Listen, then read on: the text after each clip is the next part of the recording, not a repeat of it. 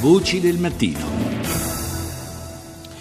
Chiuderemo anche questo segmento di Voci del Mattino commentando l'esito delle elezioni presidenziali, del primo turno delle elezioni presidenziali in Francia, ma prima ci vogliamo occupare di quanto è accaduto ieri in Kenya, dove è stata aggredita e ferita gravemente la scrittrice ambientalista Kuki Galman. Ne parliamo con Massimo Alberizzi, direttore del quotidiano online africaexpress.info. Buongiorno Alberizzi.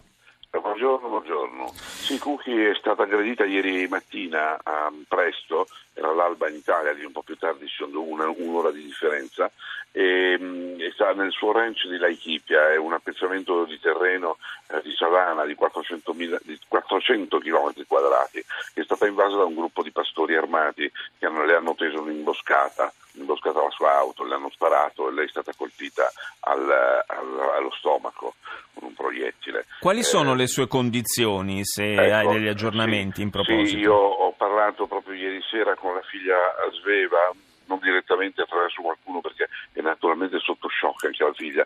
Allora è stata operata all'ospedale Aga Khan eh, di Nairobi, un ospedale che non ha niente di, da invidiare agli ospedali europei, è eh, di altissimo livello. È stata operata, eh, naturalmente la pallottola ha leso alcuni eh, organi interni, eh, la sua prognosi è riservata, però per esempio quando è entrata prima di entrare in sala operatoria parlava e quindi mh, connetteva insomma e le sue condizioni eh, erano gravi dal punto di vista degli organi interni ma non gravi perché non era stata lesa nulla eh, di, diciamo, del cervello nella parte eh, superiore del sì. corpo. Eh, lei è la molto... Eh, sì. sì, la prognosi è riservata, però speriamo che oggi migliori.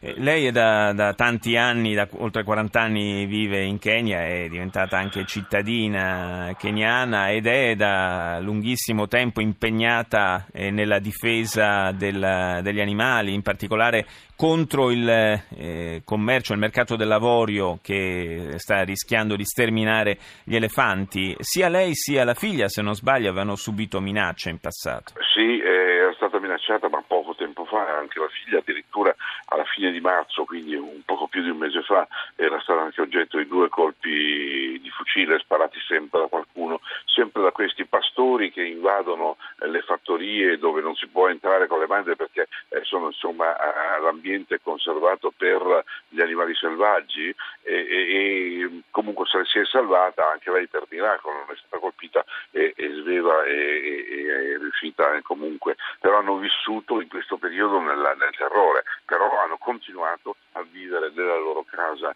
appunto in mezzo a questa fattoria, oltretutto un loro è aperta ai turisti, ci sono dei lodge, eh, il loro appezzamento di terreno e uno di questi lodge molto lussuoso, molto bello, eh, che gli introiti servono soprattutto a conservare l'ambiente, a, a, comprare tutto ciò che serve per conservare l'ambiente con, con, con, anche con alcuni rangers, eh, compresi alcuni rangers eh, che dovrebbero appunto badare alla sicurezza.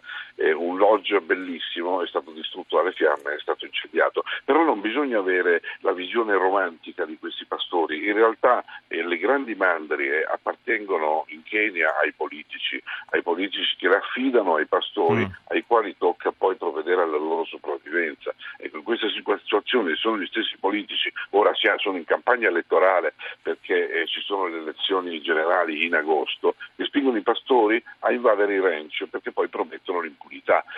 Quindi eh, non è un, una questione appunto bella, romantica, i no, pastori che non hanno mandri, ecco, è come al solito una cosa economica eh, di grande valore soprattutto per loro. Grazie, grazie Massimo Alberizzi per essere stato collegato con noi.